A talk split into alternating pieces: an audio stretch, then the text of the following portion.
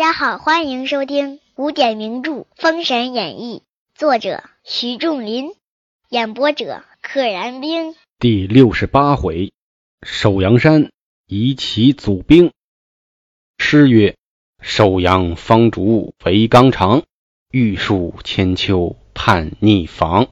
数语唤回人世梦，一身表率死生光。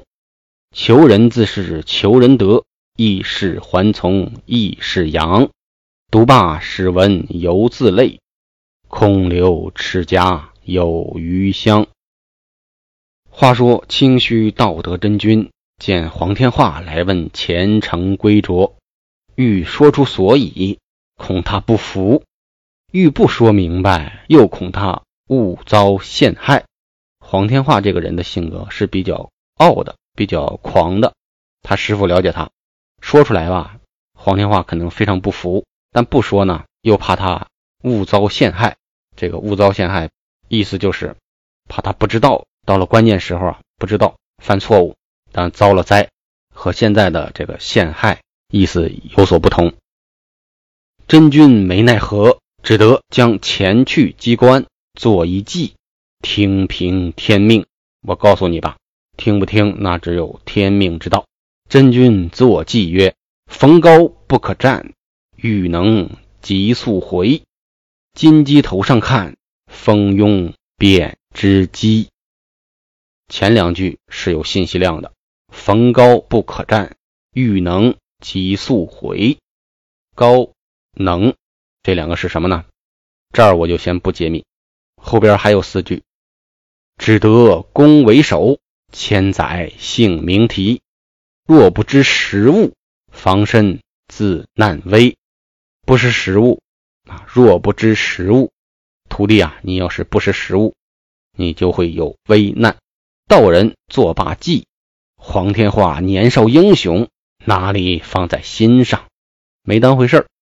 只见土行孙也来问巨留孙，巨留孙也知土行孙不好，他还进得关，死于。张奎之手，也只得做一计与土行孙存验。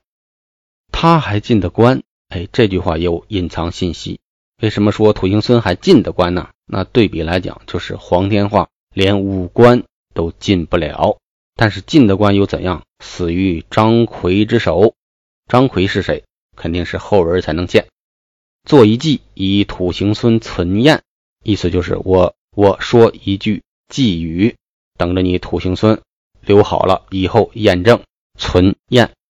寄曰：地形道术既能通，莫为贪嗔错用功。摔出一张咬一口，牙前猛兽带一红。暂时从字面看不出结果来，但是提了两个字贪嗔。土行孙这个人出来时候，他的形象就不高大，好色、贪财、贪功名、贪富贵，不然他也不会被申公豹轻易的轰下山，他也不会钻到西岐城里边想要玩弄人家的妃子，结果被杨戬一把抱在了怀里，拎走了。巨留孙作罢计，土行孙谢过师尊。好，这是玉虚第三代弟子中都出现了，都问了一遍师傅，我前程如何？相应的师傅们都回答了。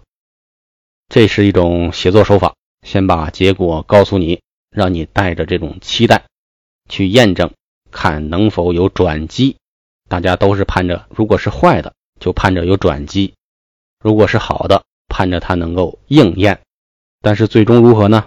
得慢慢的看。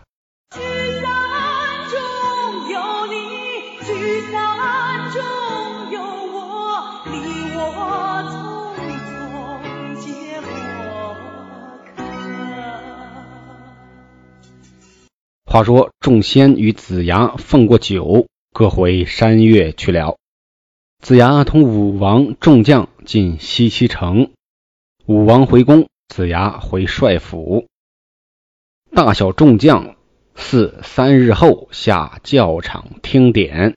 哎，三天之后咱们下教场接受检阅。三日七至，子牙下教场看操，过点名将，看操练，哎，点名。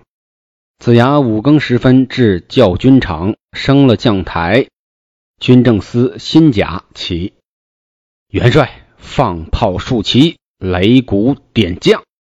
子牙令南宫氏、武吉、哪吒、黄天化，吾兵有六十万，用你四将为先行，排左右前后印，你等各拈一揪，自任其事。咱们一共六十万，你们四个作为先行官，哎，前后左右四个先行官，你们各拈一个揪，抓这个前后左右，抓着哪个是哪个。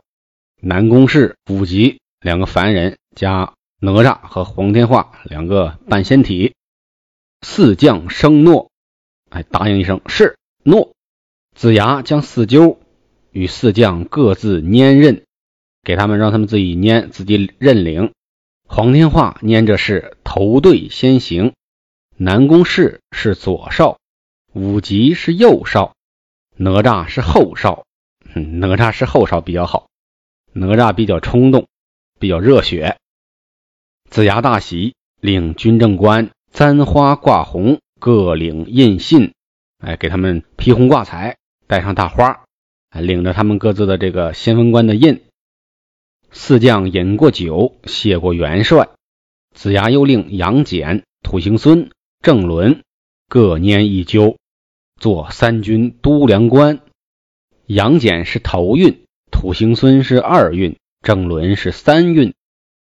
郑伦和土行孙都做过这个都粮官啊。杨戬呢，其实一直是个冲锋陷阵的，这个安排还看似不太合理，但实际呢？哎，咱们看后边，子牙令军政官取都粮印，付与三将，俱簪花挂红，各饮三杯喜酒。三将下台，哎，同样的仪式做一遍。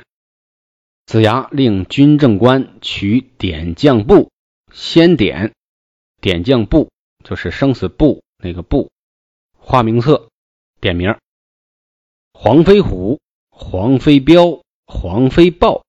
黄明、周几、龙环、吴谦、黄天觉、黄天祥、辛勉、太颠、红妖、齐公、尹勋、飞镖和飞豹，还有黄明、周几、龙环、吴谦，这些都是黄飞虎的副将。自从到了西岐啊，这些人就没上过场。黄飞虎的儿子们还都露了个头，黄天化是其中表现最好的，登场最多的。剩下辛勉呀、太颠他们都是西岐这边原有的大将。周之四贤八俊，这个都是真实的历史人物。这十二个人号称四贤八俊：毛公遂、周公旦、昭公时、毕公高、伯达、伯士、仲突、仲忽、叔夜、叔夏、季随、季瓜、姬叔前、姬叔坤。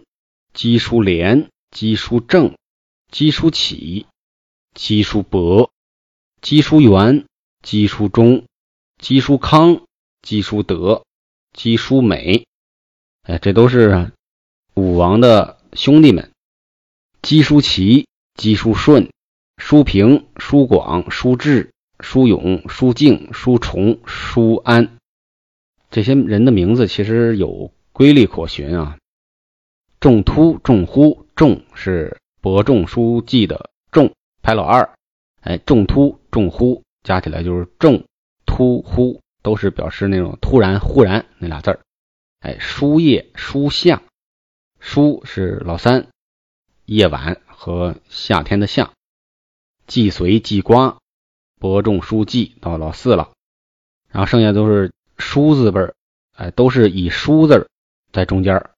那说明这是一批，可能是二房，激发他们哎伯邑考。你看这这些都是单独的名字，估计是姬昌的正室所生，其他的呢没准是次妃生的，所以叫叔什么什么啊，可能是第三房所生嘛。伯仲叔季，叔是排老三，次房有三房生的。文王有九十九子。雷震子乃燕山所得，共为百子。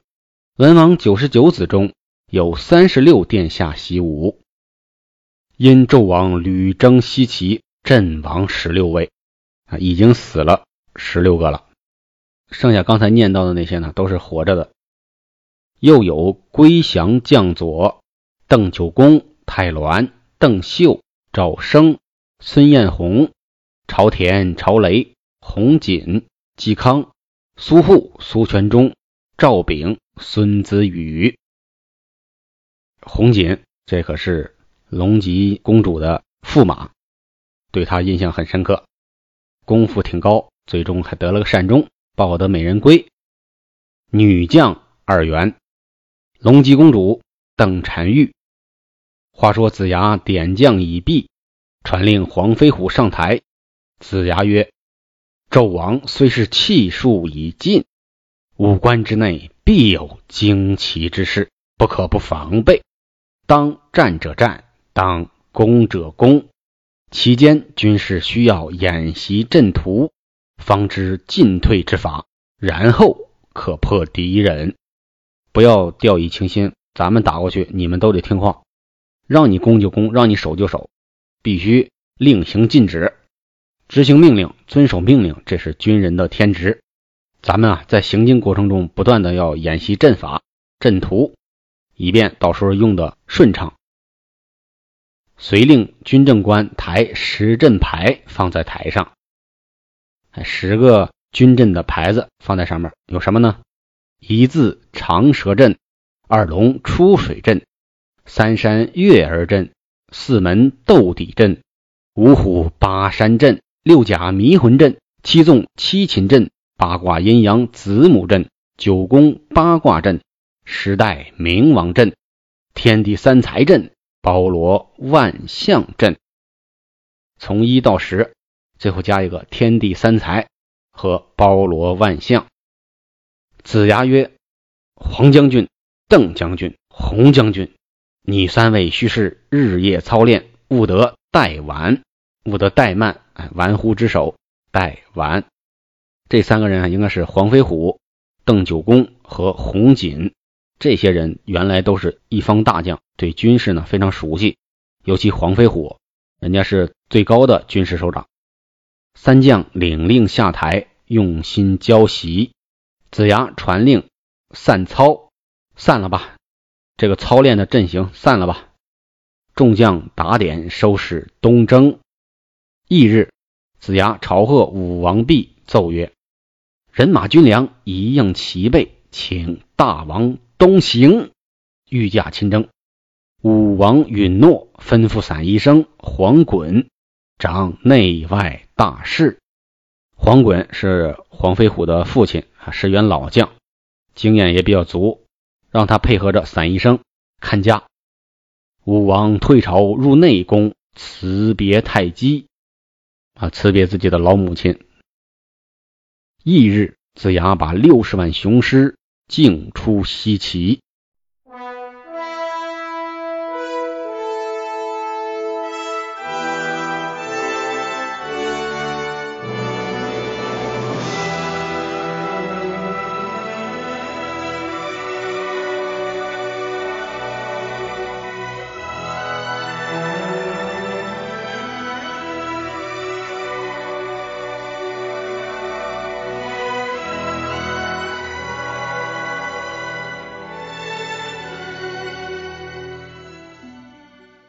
竞就是竞争的竞，咱们之前说过，当全都讲全部正往首阳山来。